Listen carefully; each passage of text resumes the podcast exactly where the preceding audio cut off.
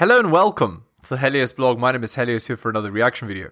Today, Mikhaila Peterson talks to an evolutionary psychologist for relationship advice. Let's get into it. The reason she's alone is because she's difficult. Women are not accepting the bare minimum. Women fuck men they respect. All the women who say things like, I'm strong, independent, I don't need no man, like, y'all impress me. Women just gaslight each other and say what they want to hear.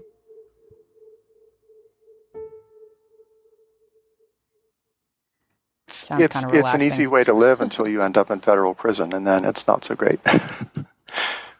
Yeah. Okay. What about um, white collared sociopaths? What do they look like? um, Blue collared?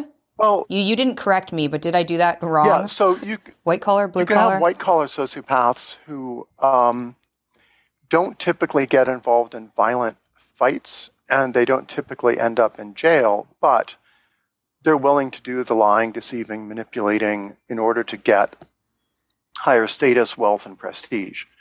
So you might expect them to end up in professions like sales, marketing, uh, politics, um, running crypto exchanges that don't, don't actually have the crypto that they promise to have. Ah, you mean uh, that's just a Ponzi scheme, right? A pyramid scheme is the is the idea there, right? And these guys are, of course, successful with women, and it's no surprise why they're successful because women don't really care how you give them the security; they just care that they get it. Women are very practical in relationships, so it doesn't matter if you're an evil man if you provide the money, the security, the house, the car, the the safety, she doesn't care how you get it. That's the point. And very often they don't want to know. They just turn a blind eye. etc. And then um, I know some forensic accountants who work on uh, white collar crime and figuring out what actually happened in this company. Where did it go wrong? And they say there's also something called a pink collar psychopath, which is they start out white collar, right? They're not violent, but if they get audited, if there's a legit threat that could destroy their career, then they can actually turn violent and get some blood on the white collar, right? So that's the pink collar. Ooh. Um, Yep. So that sounds a lot like um, what was his name? Um, oh man, come on, super famous guy um, that uh, defrauded many, many, many people. Uh, Madoff, Bernie, Bernie Madoff. Yeah, sounds like him. Uh, apparently, he was nice enough until he was caught, and then he wasn't so nice. Um, and also, I, I believe he also never admitted any wrongdoing. I, I believe I believe that as well. You, you guys can fact check me. I, I don't remember exactly. so auditors, uh, people who do taxes, um, white collar crime investigators, they do have to be a little cautious that just because somebody has an MBA um, doesn't mean they're never going to turn violent if you're you're probing deeply into the finances of their their shady startup company. Right. Interesting. Anyway, uh, let's do the shilling. Hit the like, hit the subscribe, hit all for notifications. Drop me a donation, like Hunter M. Adrian and Tom M. Link is in the description. Buy my books at bit.ly slash Helios Books. And go to my Patreon and subscribe, patreon.com slash the Helios blog. Alright, shilling is done, let's continue. Yeah.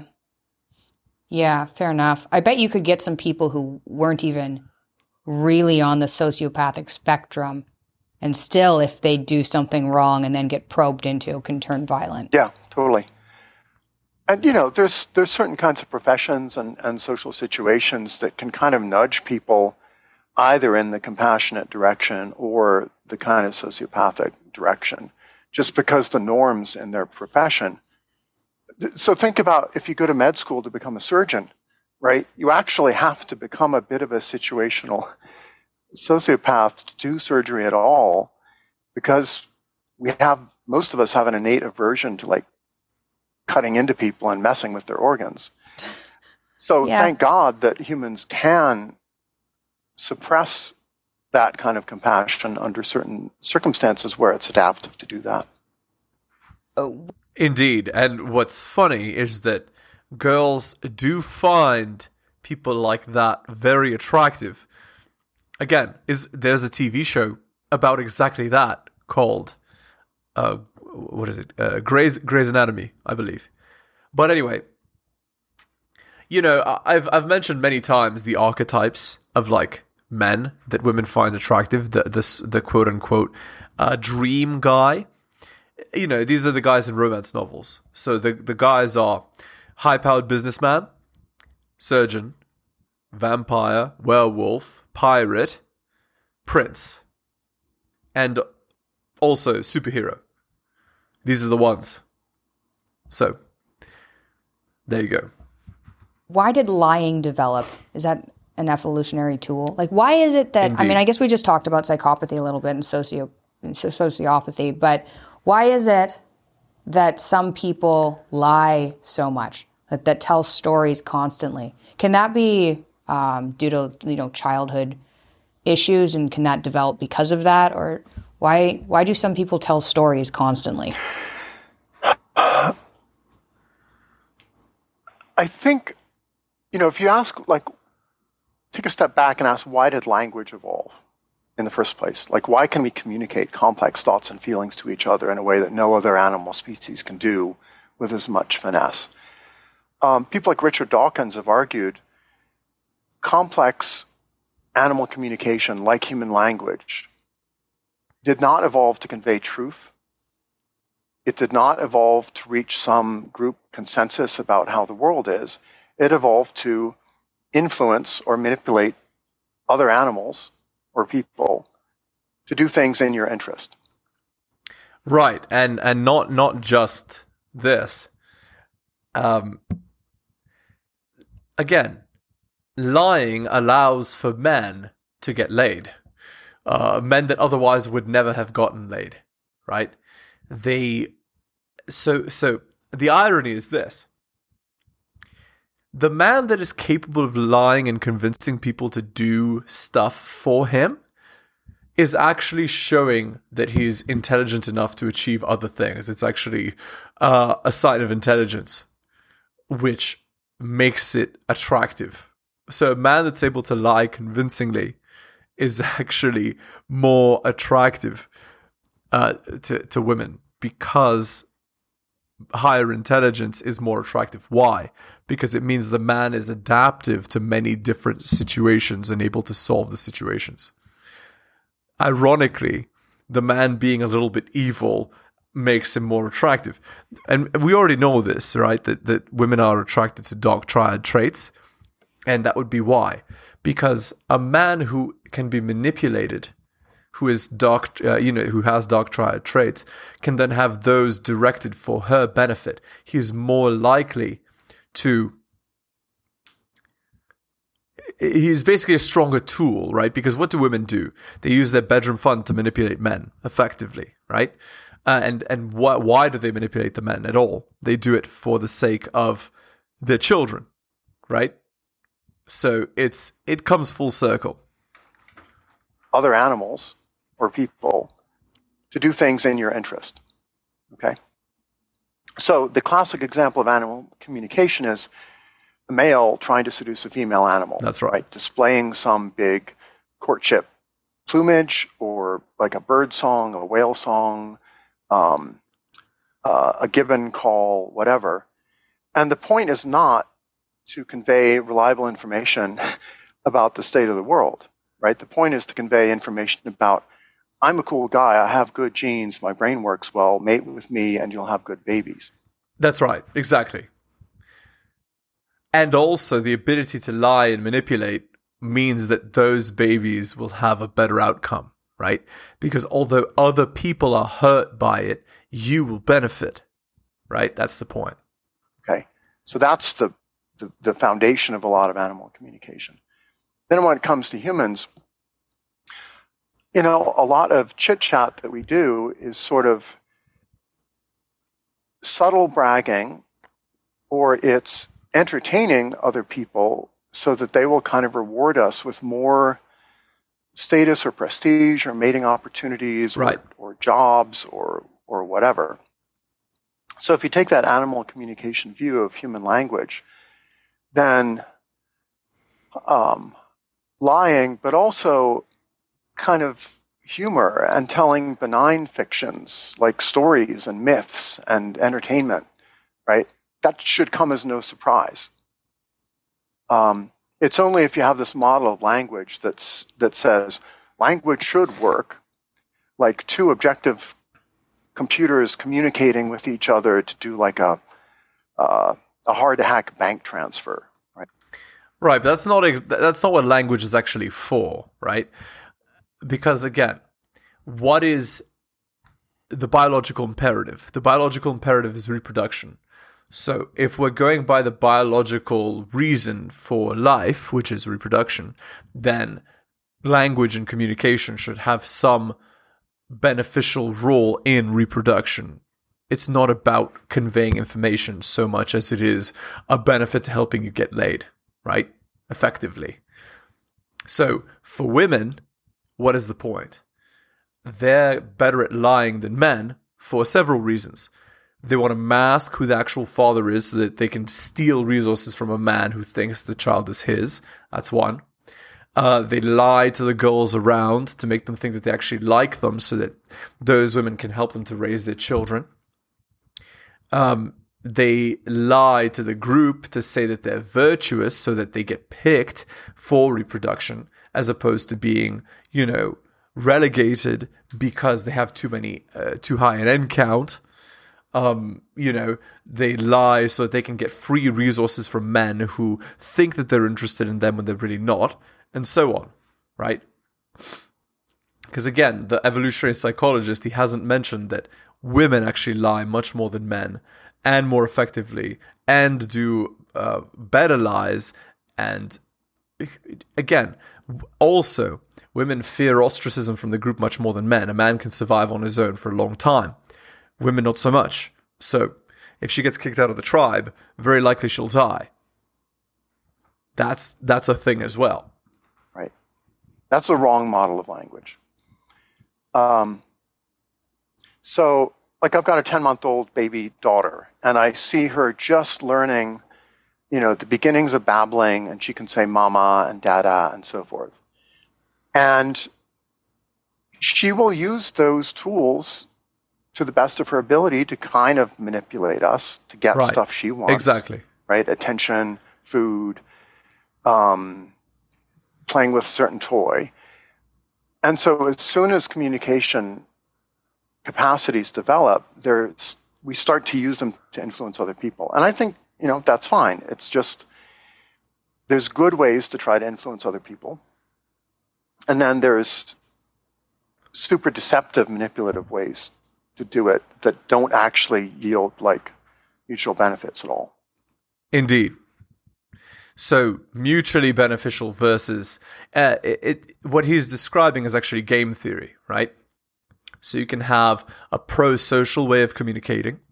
Pro-social meaning effectively it's tit for tat, which means one person gives a benefit, other person gives a benefit. One person gives a benefit, another person gives a benefit, and it just passes back and forth in a tit for tat fashion. Good for good for good for good. Now, in the sociopath strategy, it's not tit for tat. The sociopath accepts the good but doesn't give the good back, right? So they're effectively stealing the the good and until the other person in the game figures it out, they've netted that much benefit, right? That's the idea behind the sociopathic manipulation communication style. There is benefit to it, but the problem is these people have to bounce from person to person to person as friends because obviously it, it this strategy doesn't work in the long term. It, it works in the short term. Congratulations. Thanks. You've got our da- daughter yeah, too, right? That's cool. Yeah. Yeah, she's five. Congratulations. Thank you. Hey guys, this episode Nope. No ads. We're skipping that. Let's continue. Uh, I want to talk. So you said you kind of you're worked with or knew people in the pickup artist group, like whatever that is. Um, are there tactics you could tell men that aren't sociopathic but can work to help them get women? Yeah, so Tucker Max and I did a whole book on this called, uh, the hardback was called Mate, the paperback was called What Women Want, and this came out 2015, 2016. We took a very different approach. We were kind of reacting against pickup artist culture a little bit. Right. So, pickup artists effectively, their strategy is not to actually become a superior man, it's actually to lie, right? So, you understand what women want, which is, you know, a man that's better than her in every way. Um, and you aren't that because at, you know, let's say, let's say the pickup artist was a loser or a former loser or whatever, or, you know, they're 19, 20 years old. So what they would do is they would lie about the things that women find attractive in order for them to select them and for them to get laid. So the idea of pickup is like, you know, you lie and say you're a surgeon so that you can get laid. Um, or, you know, you're going to give off the the attraction triggers that normally women find attractive. You're going to act aloof. You're going to act like you don't care. You're going to act as though you're higher value. You're going to tell uh, stories that talk about how awesome you are, and so on. But actually, you're not any of those things. These are just stories you've made up for the purpose of getting laid. So it does work, but the problem is that after a while, once you're actually in a relationship, it doesn't work, right? Because it was all a lie. The way to prevent this is to actually work on being one of the top 20 percenters, right? The the next level past pickup is realizing that women have a certain archetype of man that they all find attractive, or generally that they find attractive, and that's a man that other men want to be and other women want to be with, right? That would be a competitive, strong, successful man. And the point is that it's time better spent breaking into the top 20 than actually lying to get bedroom fun. It's actually a much better use of your time, and you'll actually get laid even more following the first strategy as opposed to the lying strategy. Though the lying strategy does work, it's just not effective in the long term. It's basically um, exactly the sociopath strategy, right? Rather than you giving benefit by being a strong, successful, competitive man and getting reciprocated desire and, and genuine desire for that and bouncing it back and forth with with women which would be basically the you know the tit for tat strategy the the positive masculinity strategy you could just sociopathically lie about those attraction triggers and women won't know the difference and you'll still get laid. The only problem is you can't actually have relationships. You can only have short term arrangements because after a while, girls will discover that you're not the guy you say you are, right? And that's why the first strategy is better than the second.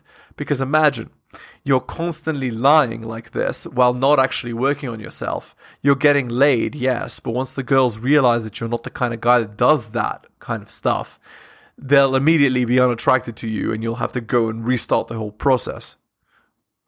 So it's you're better off actually investing in yourself and working on yourself and actually becoming a top 20% man than doing the lying strategy. All right, let's continue. Um, the strategy we took is to try to help young single men understand what women want, what traits and skills they're looking for, and then to try to convince young men actually there aren't really very good like cheat codes.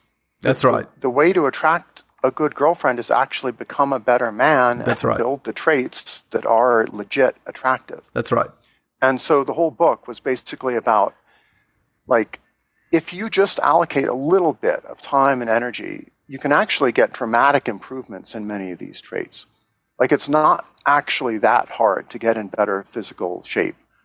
Whatever your body type, whatever your height, Like you can build muscle, you can lose fat, you can get more energy. Right. Here's how to do it, right? And we talked about everything from kettlebells to jujitsu and so forth.